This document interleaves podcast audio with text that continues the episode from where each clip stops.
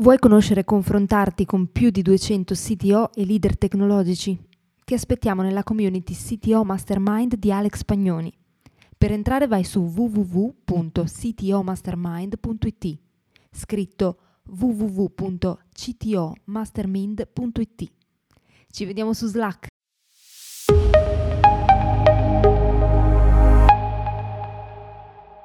Quando si crea un prodotto IT, gli aspetti da considerare sono moltissimi, non c'è solo il valore tecnico del software. Il CTO deve conoscere, saper ragionare in termini di marketing, UX, comunicazione del prodotto e spesso farsi per primo evangelista della soluzione. Quali sono i consigli dei CTO della community a questo riguardo? Ne abbiamo parlato su Clubhouse nel CTO Lunch numero 27 con Alex Pagnoni e la community del CTO Mastermind. Ospite anche Giulio Roggero, CTO e founder di Mia Platform. Buon ascolto! Benvenuti a tutti, grazie di essere qua eh, all'episodio del City Lunch di questa settimana. Mm, oggi parliamo di eh, non solo l'aspetto tecnico dello sviluppare, di realizzare un prodotto IT che sia una piattaforma o un software, ma anche di come proporlo sul mercato, quindi di tutti gli aspetti di business e di qual è il ruolo del CTO in relazione a questi aspetti e che cosa ci si aspetta dal CTO e come migliorarne la, l'interazione. Ne parliamo con Alex Pagnoni, chiaramente, ma anche con Giulio Roggero che è CTO e founder di Mia Platform e che è qua con noi ospite. Quindi lascio la parola a Alex. Allora, di nuovo ciao a tutti. Eh, innanzitutto il solito recap che oggi esce la puntata di Sito Show con Giulio appunto è una bella puntata anche questa, bella, bella densa di, di, di, informazioni, perché nel giro di circa tre quarti d'ora siamo riusciti a parlare veramente di tante cose, da Commodore 100, da Olivetti 128 a come sviluppare piattaforme tech in Italia, se è possibile o no, collective code ownership piuttosto che gestire la crescita con l'host leadership, come si diventa aziende native digitali, eh, come anche attrarre talenti, onboarding efficace, scalare con efficienza. E soprattutto poi abbiamo visto anche proprio l'esperienza di Giulio nel contesto di un'azienda che sta crescendo in maniera esplosiva con una bella serie di insight. Quindi intanto il solito invito ad ascoltare questa bella puntata. E appunto poi oggi abbiamo Giulio con il quale andiamo a fare una bella chiacchierata sui temi che ha introdotto la Sara. E il punto è proprio questo qui, capire il ruolo del CTO in tutta una serie di ambiti che non sono meramente tecnici. Io qui, ad esempio, cerco un po' di riciclare quella che è stata anche la mia stessa esperienza negli anni in diversi ambiti, eh, sia quando ho fondato mie aziende di prodotto all'inizio degli anni 2000, e io mi ricordo molto il ruolo anche proprio mio come CTO, eh, anche come evangelista verso l'esterno, peraltro, perché essendo quella che ho creato a suo tempo una piattaforma tecnologica che aveva come principali utenti altri sviluppatori, è chiaro che il eh, CTO ha anche un ruolo molto importante all'esterno e per tutta una serie di motivi sono tanti gli elementi che devono essere considerati e non sono soltanto tecnologici, molti di business, mm, di anche tante altre questioni, marketing, di, oggi diremo UX, quella volta non se ne parlava e così via. E quindi l'ho sempre vista come una parte importante, ma in realtà c'è un ruolo di questo genere anche per quelle aziende che sono appunto digitali, spesso native, dove magari l'utente non è meramente tecnologico, però sicuramente anche qui il leader tecnologico, CTO, ha un bel ruolo. E quindi volevo a questo punto sentire direttamente dalla voce di Giulio qual è la sua esperienza e la sua opinione in merito, quindi passo la parola a Giulio. Grazie Alex, eh, ciao a tutti. Eh, e buon pranzo se state pranzando, visto che Lancio. Ma la, l'esperienza è sicuramente eh, dipende da, da come, come, per i figli che hanno delle fasi di vita, anche i prodotti hanno delle, delle fasi di vita eh, e tut, ognuna ha delle sue caratteristiche belle, importanti e anche delle sfide da affrontare. Eh, fammi dire, quando abbiamo, siamo partiti con, con la prima esperienza Make It Up, che poi ci ha portato a costruire le basi di mia platform, eravamo concentrati a un tipo di prodotto B2C, eh, non lo so, può raccontare la, la storia di Make Quando poi ci siamo accor- accorti che per fare questo prodotto B2C servivano c- c- certi tipi di spinte e avevamo un asset importante che era la parte tecnica eh, a supporto di questo prodotto B2C e l'abbiamo chiamata mia platform e quindi siamo andati poi al B2B, ci siamo accorti che avevamo un prodotto e eravamo contenti che questo prodotto funzionasse e erogasse i suoi servizi. Però ci siamo anche accorti che un prodotto non era solo la parte tecnica che funzionava, quello era quasi l'ABC, era quasi saper camminare. Eh, poi da lì a iniziare a camminare più veloce, a correre e poi andare nella giusta direzione, è un lavoro che non è più un lavoro prettamente tecnico, è un mix di competenze dal, e, di, e di team, quindi non può essere una persona sola che prende decisioni, dà indicazioni, dà una roadmap, ma è un insieme di persone con competenze eterogenee che ben amalgamate insieme riesce a realizzare un prodotto software. Eh, creare un prodotto software, poi eh, io ho avuto esperienza di entrambi i mondi, il mondo, un prodotto software per, il, per chi sviluppa software è un mondo estremamente di nicchia. Eh, faccio un esempio, eh, l'esperienza utente non è così scontata, e però proprio stamattina eh, con, eh, con, alcuni colleghi eh, chi fa il disegno esperienza utente di un prodotto eh, software tendenzialmente disegna esperienza utente in un contesto che non dico che ha chiaro al 100%, ma è più, più usuale. Cosa, cosa, vuol dire? Che eh, prendiamo un prodotto B2C, per esempio per, eh, per i trasporti, eh, per il bancario, per l'assicurativo, tutti quei servizi che già anche da, da bambini, da ragazzi comunque abbiamo avuto a che fare come utenti finali, è più facile poi comprenderlo quel contesto. In un contesto dove è difficile da comprendere, quindi molto molto settoriale, come ad esempio lo sviluppo software, o sei uno sviluppatore software oppure è difficile che hai già avuto anni di esperienza come utilizzatore parziale e quindi diventa difficile poi anche entrare nella mente delle persone e capire effettivamente i loro bisogni eh, nascosti. Questo è un esempio dove la parte tecnica eh, diventa veramente marginale e più un problema poi dopo di semplificare l'esperienza utente per cose che servono. Quindi questo sicuramente è una sfida eh, interessante e se sei in un ecosistema dove ci sono tante aziende che sviluppano software e prodotti software, ti, eh, da un certo punto di vista, eh, prendiamo ad esempio la Silicon Valley, ma non solo la Silicon Valley, ti, ti, ti, contagi o per osmosi ti porti delle buone pratiche tra, tra, aziende, anche solo banalmente perché ci si trova ogni tanto a parlare di, di lavoro insieme. In un contesto dove sei un po' più isolato e dove tendenzialmente il 99% dei prodotti di software realizzati nelle tue vicinanze sono B2C o comunque non di sviluppo software, è una sfida ulteriore. Sfida ulteriore perché devi riuscire comunque a intercettare questi bisogni senza avere qualcuno che ti racconta come è andata dalla sua parte. Questo, questo sicuramente è un punto, un punto interessante da, da esprimere e approfondire. Quindi oggi più che sviluppare commercializzare un prodotto software eh, basato su IT generico è proprio sui prodotti software per chi sviluppa. Questo è un po' la, la, uno spunto, non so se eh, Alex eh, o altri vogliono dare un po' un contributo. Sì, volentieri. Tra l'altro, mh, quando ho fatto anche quella bella chiacchierata nei sito show, hai fatto anche l'esempio, tra l'altro, che voi stessi usate la vostra stessa piattaforma per sviluppare, quindi siete anche voi i vostri stessi primi utenti in un certo senso, no? Sì, eh, paragonando, mi piace sempre dirlo, ma chi, chi l'ha sentito più volte si sarà anche annoiato, paragonando il compilatore C che è sviluppato in C, anche mia platform è sviluppata poi con mia platform, quindi gli stessi sviluppatori che sviluppano il prodotto lo usano per sviluppare il prodotto.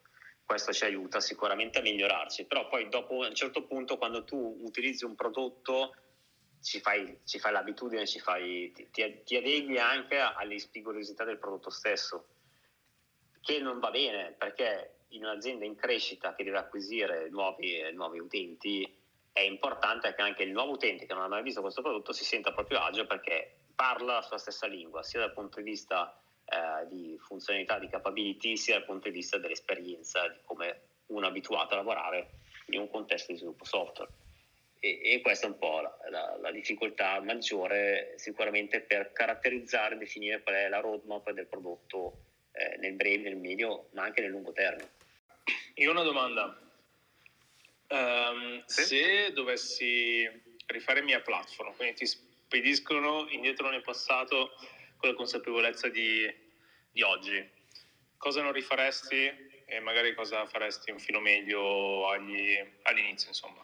Con la consapevolezza di oggi, se dovessi rifare mia platform, eh, probabilmente cercherei di fare alcune cose più semplici rispetto a quello che, che sono diventate. Il problema è che sono, è impossibile saperlo fino a quando non le fatte. E quindi, da un certo punto di vista, farei gli stessi errori che ho fatto adesso? Probabilmente sì, su alcuni aspetti, dall'altra parte faremo dei, lo stesso lavoro di prima. Quindi da, da, un certo punto di vista non è stato il primo prodotto che abbiamo realizzato, quindi abbiamo imparato sicuramente tanto da, dai prodotti precedenti, quindi tenere le cose semplici, eh, andare sul mercato in modo graduale, ascoltare chi usa il prodotto e migliorarlo secondo eh, diciamo, diciamo, i feedback che ricevi, ma non farsi condizionare solo dai feedback, quindi anche il mercato in che direzione va. Ecco, tutte queste attività qui eh, le abbiamo fatte dal giorno zero e quindi devo dirti, da questo punto di vista non è che sono cose che non rifarei, le farei tali e quali. Probabilmente cercherei di riuscire a esplorare un po' più nel dettaglio semplific- alcune funzionalità e semplificarne altre che forse poi non sono state utili. Ma come fai a sapere se sono utili fino a quando non le provi sul mercato? È un po'... Eh, cioè, qua, qua andiamo indietro nel tempo, quindi da un certo punto di vista ti dico, Secondo me il processo che abbiamo utilizzato lo rifare identico. Le scelte dipendono molto dal contesto, quindi o ritorni indietro nelle stesse condizioni ma le conosci proprio tutte, però è impossibile, eh, perché poi dopo cambia il contesto di mercato quindi devo dire che non, non cambierei molto. La, la, domanda me la fai perché? Cioè, sono curioso perché...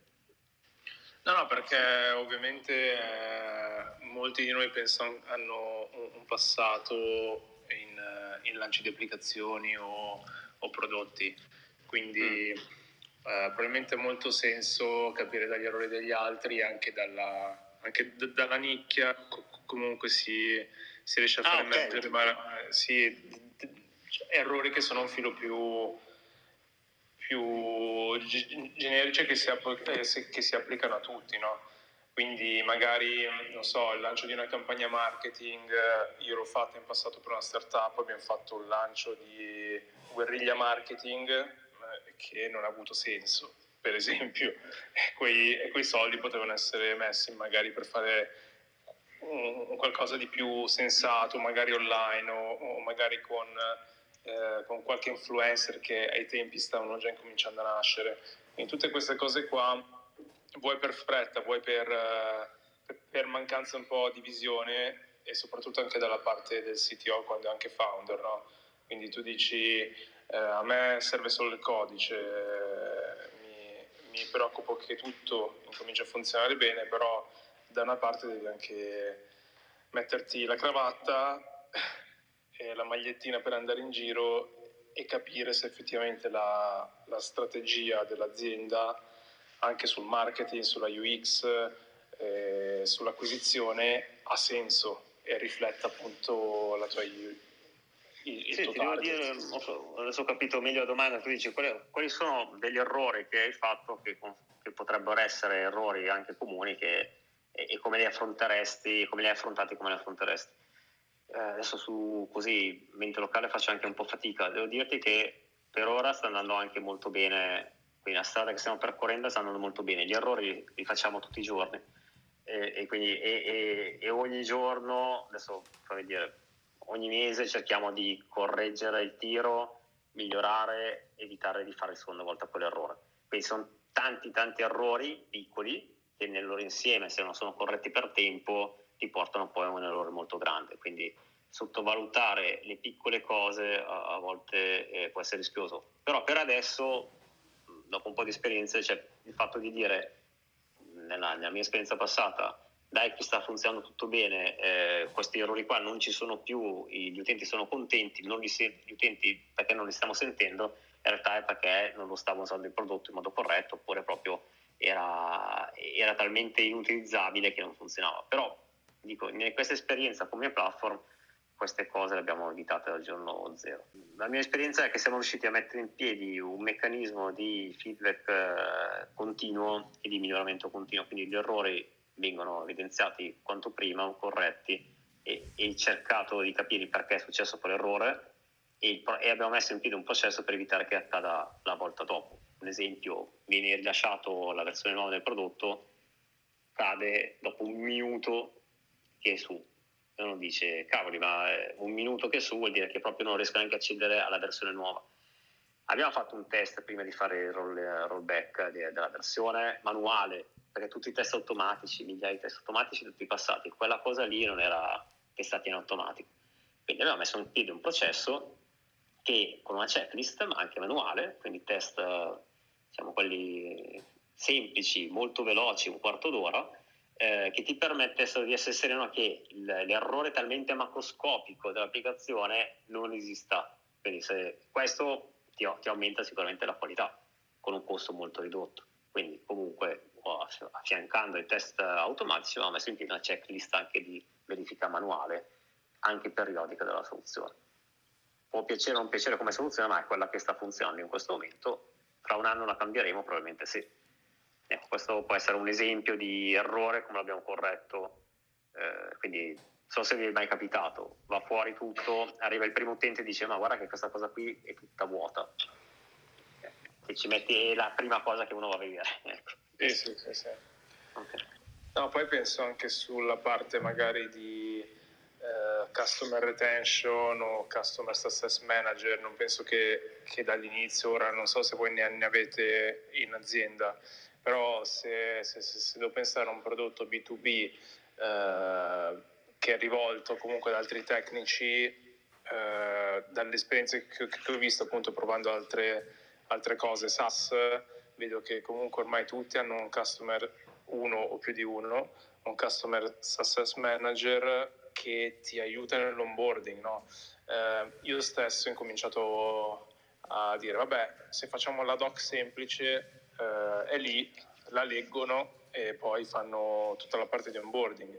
Molte volte invece serve proprio una persona che guidi un po' il, il tuo cliente, quindi anche sotto questo aspetto l'attenzione del, cioè del, del, CTO e del reparto tecnico scrivere la documentazione, um, istruire bene i, i vari um, i vari customer success manager a fare cose, quello effettivamente è anche un, un, punto, un punto utile.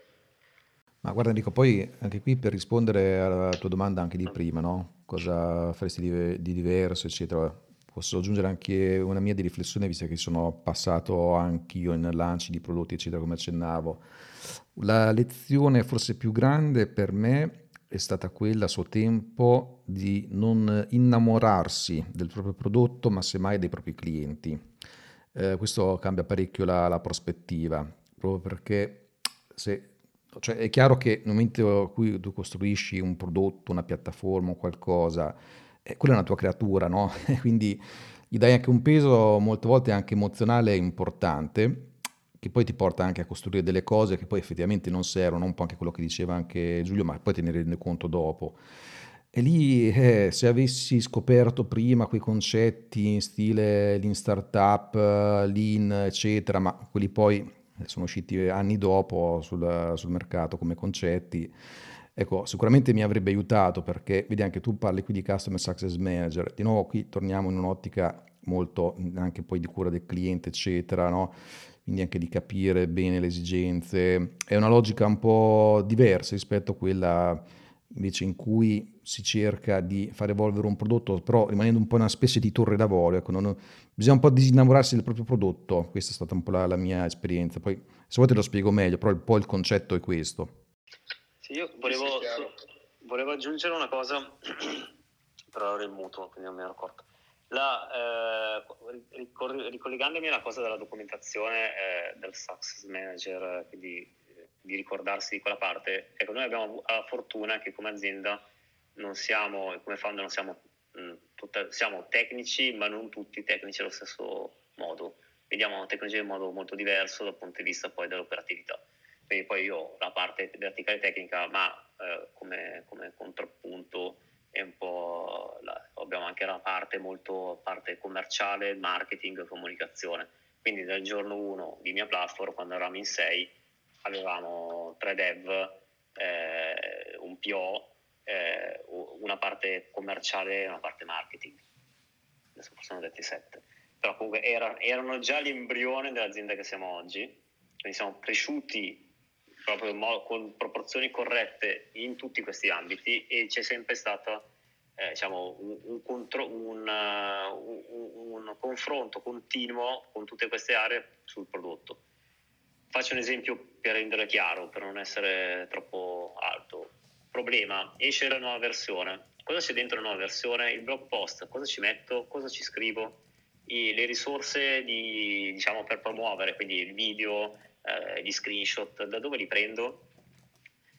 Il fatto è che se il team tecnico corre perché poi alla fine c'è sempre, non è che è una corsa, però comunque bisogna chiudere, quindi chiude la, la versione, la testa, la rilascia, poi si, si faceva di prima volta, si faceva dopo tutto. Adesso abbiamo fatto il contrario, si definiscono le priorità di prodotto e si iniziano a fare le analisi, parallelamente si definiscono le priorità di comunicazione di marketing e si iniziano a fare dei piani anche 3-4 mesi prima per il lancio della versione. Per esempio adesso rilasciamo la versione 8, la versione 8 di mia platform, la roadmap è stata definita ad aprile, a, a fine aprile è stata definita anche la, la, come faremo il marketing, come faremo il lancio con un retro planning, sapendo che la data di rilascio è fine settembre. Nello sviluppo del prodotto poi tutto il team eh, prima di sviluppare scrive la documentazione in Markdown di come sarà la documentazione che esce sul nostro docs miaplatform.eu e poi fa le storie, il backlog e sviluppo. Quindi la documentazione è diventata un elemento essenziale di, di analisi del prodotto e di specifica. Questo è quello che abbiamo adottato per riparare a certi errori, certi ritardi che ci portavano poi a rilasciare cose belle ma poco chiare perché non erano documentate in modo corretto o non erano comunicate in modo corretto al mercato. Questa è un po' un'esperienza. Il nostro prodotto è un po' diverso, non è SaaS puro, self-service, è enterprise, quindi gli utenti, la retention sono più sull'enterprise. L'azienda poi sui team deve essere contenta più che il singolo sviluppatore, anche freelancer. In questo momento non abbiamo aperto a, a un B2B aperto all'enterprise. Quindi abbiamo okay, un okay. po' di dinamiche un po' diverse rispetto al prendo, c'è la free trial dentro, c'è i piani free, tier, open source. No, questa parte qua al momento non c'è ancora, abbiamo fatto una scelta dicendo quanto ci costa farlo e, e ci, quanto ci defocalizza rispetto all'obiettivo di business. Abbiamo fatto una scelta insieme, abbiamo deciso per ora è enterprise. C'è la soluzione pass totalmente gestita però non è che io entro, posso uscire dopo un mese, ci sono dinamiche un po' diverse. Ok, chiarissimo, chiarissimo. Io volevo tanto commentare su alcuni punti che sono stati iniziati sia da Alex che da Giulio. Eh, per tutto in generale eh, una cosa che mi ha sempre impressionato è che alcuni imprenditori che, che hanno avuto molto successo con le loro start-up mh, almeno alcuni casi che ho avuto io presente, eh, mi hanno detto che hanno provato a fare il prodotto due o tre volte, ci hanno fallito tipo due o tre volte e poi alla terza o alla quarta volta addirittura finalmente dici, abbiamo capito come dovevamo fare l'azienda e il prodotto, cioè ovviamente non solo il prodotto ma anche l'azienda che c'era dietro, quindi è un lavoro difficile dove l'esperienza di eh, sviluppo, realizzazione di prodotti precedenti è fondamentale. Eh, ovviamente questa, questa, è una delle cose che mi ha impressionato in passato. L'altra invece relativa proprio a come riuscire a fare innamorare i clienti del proprio prodotto, si parlava di success manager, cioè il, la persona che segue il cliente nell'implementazione e nell'utilizzazione del prodotto, in certi casi vale più del prodotto stesso, nel senso che prodotti eh, prodotto può essere anche tecnicamente migliore sul mercato, ma se non ha magari un altro che ha però una, un customer service migliore, quindi magari assegna delle persone al cliente, le segue molto di più, riesce comunque a far utilizzare meglio il proprio prodotto e vince anche su, sulla concorrenza di prodotti che magari sulla carta dovrebbero essere superiori. Questa è un po' la mia esperienza, quindi come dice Alex, innamoratevi dei clienti più che del prodotto vorrei fare una domanda se posso. Salve a tutti. Eh, vorrei domandarvi quanto tempo, o meglio, eh, quante risorse investite eh, e come le investite a livello temporale, intendo, eh, nello studio dell'utenza a cui volete rivolgervi eh, alla vendita del prodotto, alla messa in commercio del prodotto. Mi spiego un po' meglio, eh, nella mia esperienza lavorativa eh, ho lavorato su prodotti anche diametralmente opposti come bacino di utenza di riferimento, eh, quindi fondamentalmente nel momento in cui ci si interfacciava con i potenziali clienti potevi uh, dover interloquire con persone diciamo non propriamente tecniche eh, perché il prodotto era magari un semplice CRM per la gestione de- delle turnazioni invece in altri contesti magari ci si trovava una clientela diciamo un po' più forbita dal punto di vista tecnico Ecco, quindi fondamentalmente bisogna sempre adeguare il proprio linguaggio alla clientela con cui ci si interfaccia. Ecco, quindi vorrei domandarvi a, proposito di ciò, come, come studiate il tutto, quale, uh, quale strategia utilizzate per uh, se c'è magari una profilazione o comunque uno studio anche su che tipo di retorica proprio a livello di linguaggio da utilizzare perché prodotto, i prodotti sono diversi e quindi raggiungono ogni prodotto raggiunge una tipologia diversa di utenze questa no, non è facile smutarsi eh, in tempo. Ma allora, dal punto di vista, hai perfettamente ragione, il linguaggio, i vocaboli, la, la, il modo, anche lo storytelling che vai a fare e, a si, e si basa su da dove parte la persona, da, da dove parte la persona, da dove parte il team, da dove parte l'azienda. Quindi la consapevolezza che ha in primis a sapere che ha un problema, perché se non sa neanche che ha un problema e noi intuiamo che potrebbe avere un problema, devi fargli capire qual è il problema e qual è poi l'effetto a livello economico che quel problema riporta sull'azienda oggi oppure nel futuro, in prospettica. Quindi poi diventa proprio un momento quasi di consulenza durante la, le prime fasi di spiegare guarda se noi facciamo una piattaforma per eh, sviluppare microservizi API e aggregare dati eh, su Kafka eh, per creare piattaforme omnicanale su API. Quindi se lo vado a dire così a un tecnico probabilmente qualcosa intuisce, poi dice ah, ma come fate API? Ma i microservizi li orchestrate voi? So, fa un domande. Se vado a parlare a una persona che invece eh, come obiettivo è erogare servizi per i suoi clienti eh, che sono eh, sulle, sul, sul, sul, sui suoi canali IT, ma non è interessato tecnicamente a come sono implementati quei servizi o, è interessato mediamente, probabilmente alcune cose tecniche non, non, le porta a casa, quindi il linguaggio deve essere totalmente diverso. No? Sicuramente però devono convergere questi linguaggi, perché se tu parli un linguaggio eh, prettamente di business, eh, quindi non so, mm, rendere semplici, accessibili tutti i tuoi dati dell'azienda, ai tuoi canali mobile, web e ai partner, creare un ecosistema eh, self-service per esporre i tuoi dati, i tuoi servizi anche dei partner e quindi semplificare le partnership che adesso stanno diventando molto, molto, molto rilevanti in tanti contesti. Eh, chi vende i servizi non è detto che, che lo stesso eh, ente o azienda che li eroga e quindi integrazioni di API di questi servizi che hanno un costo tendenzialmente progettuale che invece possono essere portati in modalità self-service, quindi costo quasi zero. E tutti questi temi qui li vai a affrontare con persone che hanno in mano un budget, hanno bisogno di realizzare con quel budget un valore di business superiore al costo.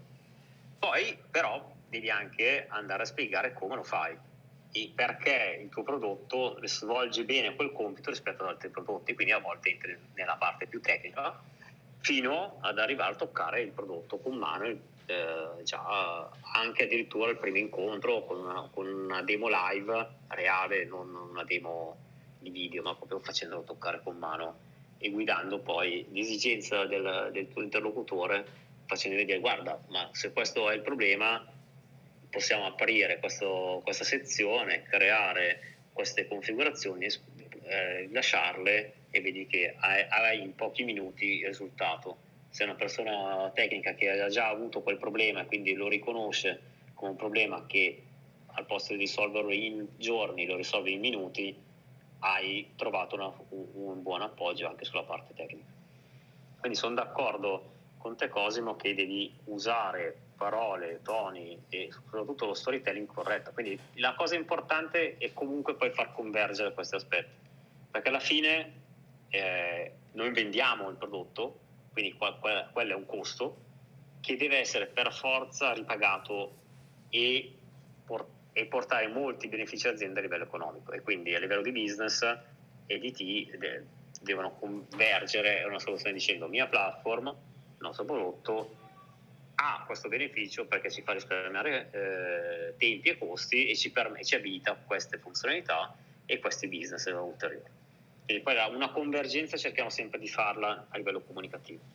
Per quanto diceva prima Roberto, volevo rispondergli sui due temi di cui ha accennato. Beh, allora, sulla prima esperienza che hai raccontato, io stesso mi ci sono ritrovato perché da quando ho iniziato con la partita IVA, parliamo del 99 se ricordo bene, effettivamente ho portato avanti diverse idee, diverse iniziative ho dovuto fare vari tentativi per arrivare al successo, ma io questa cosa qui me la spiego con il fatto che a differenza di tante so, professioni, mestieri, eccetera, non c'è una vera e propria scuola da imprenditore che eh, peraltro all'inizio deve anche tenere sopra tanti cappelli, deve conoscere tante cose e pur avendo oggi a disposizione una miniera di informazioni tra libri, corsi, eccetera, anche lì quello che ho capito è che comunque bisogna fare con mano degli errori e il più possibile però farsi anche guidare da qualcuno che ci è già passato, quindi un mentore o un mastermind come il nostro, lato CTO, cose di questo genere, proprio perché molte sfumature proprio ce ne si rende conto facendo le prove e capendo quali sono gli errori, una retrospettiva continua questa e infatti dopo tot iterazioni eh, poi io stesso insomma, ho realizzato dei risultati. Non è un caso se molti imprenditori eh, poi riescono ad avere successo ad esempio intorno ai 40 anni. Uh, infatti anche questa qui mi pare che fosse circolata come statistica, che molti start-up di successo, che poi in realtà avevano già fatto, uh, avevano già portato avanti altre iniziative, in realtà non sono quelli che hanno i 20 anni o uh, che quindi no, neanche tanta energia, ma sono quelli che hanno della fascia dei 40 in su, proprio perché in realtà hanno accumulato tutta quella serie di esperienze, di errori che gli fanno capire molto meglio come poi operare. Poi oggigiorno veramente sono tanti concetti per avere un prodotto di successo, al di là del prodotto in sé, che deve, come diceva anche Giulio, comunque risolvere i problemi eh, in maniera più efficiente di quello che costano, eh, c'è tutto un mondo di marketing, comunicazione, posizionamento, eh, anche i livelli di consapevolezza di cui ha parlato Giulio, che quello è fondamentale per tutto ciò che è la comunicazione, anche in ottica di quello che è il problema che eh, si cerca di risolvere, perché anche lì giustamente Giulio ha detto, innanzitutto il nostro utente deve sapere qual è il problema, eh, deve sapere di averlo anche il problema in alcuni casi e molti fallimenti io li faccio convergere anche proprio su questo aspetto qui, perché io stesso mi sono reso conto che a suo tempo ho costruito piattaforme mega galattiche, milioni di righe di codice che sono tanti problemi che oggi vengono risolti da ovviamente cose più moderne, io ho già risolto allora, ma non era un problema percepito e quindi in quel caso bisogna fare un giro più lungo per intercettare a un livello di consapevolezza più basso quello che è un, un aggancio, una idea da, da cogliere, per poi portare il tuo prospect verso il fatto di fargli capire che c'è questo problema. Ecco, anche qui appunto molti imprenditori, io stesso, sicuramente sbagliano su questo, quindi assolutamente mi torna il fatto che purtroppo si devono fare spesso più tentativi per arrivare a un prodotto funzionante, ma non solo il prodotto in sé, ma proprio tutto il resto. E sul discorso di far innamorare i clienti, quindi customer success management, ecco, queste qui sono tutte cose che infatti sono venute fuori e che peraltro anche queste qui poi eh, sono nate e sono state evolute come tante volte accade sempre dal mondo tecnologico. Quindi tutte quelle cose tipo customer success management, eccetera, cioè sono derivate anche da eh, tutta una serie di content marketing fatto anche da piattaforme di marketing automation, eccetera. Quindi sono tutte cose sulle quali c'è un lavoro molto grande e importante e questo qui è un aspetto che di nuovo spiega anche il fatto che molte volte si debba lavorare più volte sui prodotti proprio perché non c'era questo aspetto di qui, che il prodotto magari è fantastico, risolve tutto il problema, ma poi non viene comunicato, non viene fatto sentire al cliente, non c'è... Cioè, è un po' questo qui, poi tra l'altro, nonostante il fatto che il nostro sia diventato un mondo molto digitale, ci sono tante cose che proprio per il fatto, soprattutto noi che tra chi è nativo digitale, chi è diventato, chi ovviamente come noi fa un lavoro molto digital, pensa tutto digitale, in realtà ci sono tante cose che funzionerebbero meglio, anche della stessa comunicazione di marketing, addirittura in cartaceo. Cioè, vi faccio un esempio. Google, quando pubblicizza il fatto di iscriversi al servizio di Google Ads, lo fa anche mandando delle cartoline cartacee spedite presso le aziende. È un controsenso, no? Google Ads, tutto digitale, e esso stesso si va a pubblicizzare con del cartaceo. Quindi sono un po' di questi ragionamenti, ecco. Molto interessante Alex e Giulio. Mm, a me veniva in mente una domanda a questo, a questo, riguardo.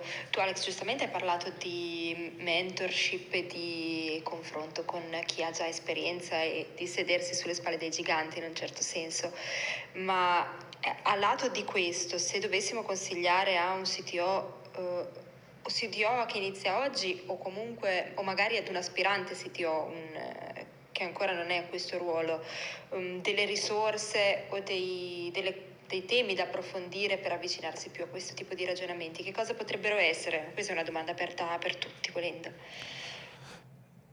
Sì, beh, chiaramente non volendo essere troppo autoreferenziali, però per fortuna proprio con queste rubriche che stiamo portando avanti, tipo Sitio Lunch, Sitio Show, finalmente riusciamo a raccontare tutte queste esperienze che spero come però anche spesso mi viene riportato come feedback, aiutino a evitare quell'insieme di errori. Eh, quindi è su questo che stiamo portando avanti la sforzo come sito mastermind, ma tolgo la parentesi autoreferenziale e lascio la parola agli altri. Ma, eh, allora, sicuramente l'esperienza è quello che ti aiuta di più, quindi poi uno si fa la sua cassetta degli attrezzi partendo da, da, da una base, non so, allora il punto è che i miei consigli sono legati soprattutto a, all'ambito software puro, quindi come CTO generico non, non, riuscirei a darti dei consigli perché dipende veramente dal, dal prodotto. Quello che sicuramente è, eh, è, è rilevante, è, per esempio, abbiamo, prima Alex ha parlato di Lean UX, c'è proprio un libro, Lean UX, che parla un po' del come mettere al centro eh, l'utente eh, è interessante perché ti spiega un processo, un metodo, eh, delle buone pratiche per ragionare non come tecnico che mette al centro tendenzialmente un'architettura, l'affidabilità, la sicurezza, ma l'utente. E facendo sicuramente una base molto forte, bisogna averla sulla parte tecnica, sui pattern architetturali, sull'integration pattern, ma andando fuori dal proprio contesto abituale, andando quindi a leggere temi di user experience design e service design, aiuta tantissimo poi a, a, definire, a definire, quali sono le caratteristiche di un prodotto utile. Poi c'è la parte marketing, ecco io qua la mia fortuna è che la parte marketing eh, sono, eh, in azienda abbiamo persone molto forti, marketing e comunicazione e, e quindi loro insieme hanno definito, però non, non ho una risorsa particolare da, da, da, suggerire perché sono loro le mie, le mie fonti primarie di informazioni, quindi sono direttamente persone con le quali collaborando tutti i giorni, imparo tantissimo. Eh, quindi questo, in questo momento non ho una cosa precisa da definire, però il consiglio sicuramente di, di, di imparare, l'UX è un esempio, eh, di imparare un po' di service design e user experience design perché è, è fondamentale perché ogni riga di so- codice che scrivo uno ha un costo scriverla, due ha un costo mantenerla e se non produce valore di business ha poco senso averla. Quello che è stato detto da Alex e da Giulio, che quello che noto è che l'esperienza fa da padrona, eh, alla fine soprattutto lato interfacce, notato che molte persone, magari anche eh, con percorsi di studi più orientati sulla psicologia, poi sono diventate degli UX designer, ma perché? Perché per deformazione professionale riescono magari a capire quali punti intercettare nella testa di una persona. Io sempre ribadisco nella mia poca esperienza quello che ho notato che molte persone, imprenditori anche di un certo livello, percorso, ma sin dall'infanzia, ma incentrato molto sulla comunicazione, non perché se lo sono cercato, eh, magari perché per forza di cose, per casualità della vita, hanno avuto questa tendenza verso l'interfacciarsi sempre con altre persone, riuscire a parlare in maniera consona con tutti. E sicuramente questo eh, li ha portati poi ad, ad, essere dove sono ora, a riuscire a vendere un prodotto in maniera eccelsa e quant'altro. Quindi sicuramente quello che concordo tantissimo è quello detto da quello che avete detto e che quindi eh, farsi aiutare, farsi seguire, o meglio, fare esperienza, perché no, caso anche siti mastermind con, quello che fate voi, eh, anche quello è fare, anzi soprattutto fare esperienza, no? perché passa il tempo, ci si interfaccia con nuove persone, si ascoltano i consigli quindi sì, per me, dal mio piccolo, è la, mia, la parola chiave secondo me è appunto quella, l'esperienza, se fai quella eh, puoi seguire tanti pattern che sicuramente ti aiutano, ma ci vuole comunque quell'esperienza di sottofondo che ti aiuta ad utilizzare i giusti pattern e a incastrarli a dovere. Sì, sì, ma è così. Infatti il trucco è attingere dall'esperienza degli altri che ti fanno da mentore. Quindi chi ci è già passato ha una storia dimostrabile di certi tipi di risultati, eh, ti può dare il boost, però è poi l'esperienza effettiva che, che fa la differenza, assolutamente. Un'altra cosa, scusate, un'altra cosa molto importante è sulla parte comunicazione e presentazione delle proprie idee e, e essere in grado di tradurre in modo comprensibile delle idee che a volte non sono ancora chiare nella propria testa, nella propria, eh, e quindi hanno bisogno di un attimo di tempo per, per sedimentare, aiutare le persone che, che, lavorano nella tua azienda, tutta la parte dell'area tecnica e non solo, a essere in grado di esprimere anche loro le proprie idee, le proprie, eh, i propri obiettivi quasi che fosse, io lo chiamo marketing interno, perché la comunicazione è la, la cosa più difficile da rendere efficace all'interno di, di un'azienda. Cioè uno può anche comunicare delle, delle, delle, parole anche sensate, un'idea, ma non è detto che sia comprensibile all'altra persona. Riuscire a portare invece le persone a pensare la stessa cosa, a capire l'obiettivo e in questo modo poi a trovare delle soluzioni che risolvono quell'obiettivo perché è stato compreso da tutti è fondamentale. E quindi dei, o dei corsi o delle risorse per imparare a presentare le proprie idee, per rendere comprensibili alle persone sono molto importanti, sono uno dei, diciamo, degli strumenti eh, fondamentali. Per, fare, per, per imparare bisogna fare allenamento. E per esempio, in mia platform facciamo molto molto spesso delle sessioni dove le persone presentano ad esempio alle colazioni eh, come sta andando il team, quali sono gli obiettivi che hanno raggiunto. È molto simpatica come presentazione, ma aiuta le persone a presentare altre 100 e passa persone, quindi diventa anche poi uno standing, eh, una, una capacità anche di gestire quello stress che poi ti rende più semplice farlo durante la tua attività quotidiana. E questo eh, secondo me è molto importante, quindi un, un, corso per capire come essere in grado di essere dei bravi speaker, dei bravi presentatori, non solo perché fai public speaking, ma tutti se sono in grado di spiegare le proprie idee in modo chiaro, diventa molto più facile poi la conversazione per come realizzare quegli obiettivi. Questa è una cosa che ho imparato negli anni perché spesso dice, eh, ma io ho scritto, io l'ho detto, ma se poi non ci si è capiti si fanno cose sbagliate. Punto assolutamente, anche perché dal mio punto di vista eh, un, uno speaker deve avere anche le capacità di far capire al cliente magari delle richieste che potrebbero richiedere eh, tempo e conseguentemente denaro, parlando magari a, arrivando un po' allo specifico anche nel tecnico, no? magari delle personalizzazioni sul prodotto per un cliente X bisogna avere anche quelle capacità di far capire al cliente, ma farlo capire davvero, non imporglielo, ma far capire a lui che se si vuole qualcosa fatto bene, in un certo modo, eh, bisogna avere anche quella capacità di dire guarda, vorrà X tempo e conseguentemente Y denaro.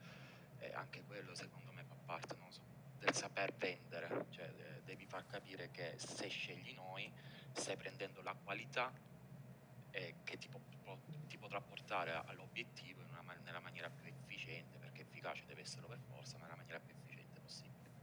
Eh, l'altro, un altro aspetto importante è sulla parte di project management, la metto, la metto in modo classico, poi dopo abbiamo tutte le, le variabili, declinazioni eh, e anche approcci diversi che possono essere fatti anche con l'aspetto agile, eccetera. Però il concetto è che alla fine bisogna riuscire a fare in modo che i costi che si hanno siano ricoperti dai guadagni eh, che arrivano al mercato e, eh, e quindi anche una buona capacità di delega che presuppone anche un controllo e una verifica degli obiettivi e una buona capacità di organizz- fare in modo che i team si auto-organizzino, si organizzino con delle buone, dei buoni processi ripetibili, misurabili e migliorabili. E quindi avere una visione, io mh, feci tanti anni fa la certificazione del PMI eh, per il Project Management, eh, per il PMP, Project Management Professional, mh, sono stato Agile, Agile Certified, Agile Coach, eccetera, eccetera questi strumenti qui adesso li uso molto meno operativamente per il ruolo che ho, sono tante aree e tanti team che sono autonomi a fare questo lavoro. Però è importante conoscere bene il background degli attrezzi perché altrimenti eh, deleghi se, senza poi una capacità di monitorare e controllare in modo puntuale la delega che hai fatto. Quindi potrebbe essere deleghi una cosa che poi in realtà viene fatta un'altra cosa con costi diversi, in tempi diversi e con una, qualità, con una qualità che non è per forza solo bug, ma anche un'aderenza a quello che poi ci si aspetta sul mercato. Quindi quello che raccontavo prima, se noi ad aprile decidiamo di lanciare la V8 con certe funzionalità e parte una macchina per, in parallelo per lo sviluppo, per il design, per il marketing, per la promozione, diventa molto importante poi che queste cose siano allineate e convergono su uno stesso prodotto, non è che poi il marketing vende un prodotto e lo sviluppo viene fatto con altro, altre funzionalità. Senza però andare nell'ottica di creare tutto upfront perché il mercato cambia velocemente, quindi tanti piccoli incrementi, anche settimanali, un adattamento del piano in modo continuo, quindi è un bel bilanciamento tra capacità di pianificare e capacità di cambiare i piani a costo quasi zero e adattarsi nel, nel, frattempo alle esigenze del mercato che emergono nei mesi susseguenti. Grazie mille Giulio. Se non ci sono altre domande, allora io vi ringrazio di aver partecipato e di aver condiviso le vostre esperienze, di aver fatto domande. Spero che la puntata vi sia piaciuta. Vi ricordo che eh, è già uscito, è già online il CTO Show con uh, Giulio Roggero eh, in cui ha raccontato anche della nascita di, di Mia Platform e, e, delle sue esperienze e in particolare anche di come crescere una crescita, una crescita della piattaforma, dell'azienda e del team che è stata molto veloce e molto forte. E, in cui lui e Alex hanno chiacchierato un po' di questi temi. Vi ricordo anche che la prossima settimana, giovedì, c'è la community call con eh, Gabriele Lana che ci parla di come fare agile nel 2021, quindi in epoca di remote working e cosa funziona ancora e che cosa invece potrebbe essere adattato. Ehm, ci vediamo su Slack, grazie a tutti, ciao, buona giornata. Ciao, ciao, ciao a tutti. Buona giornata a tutti, ciao ciao.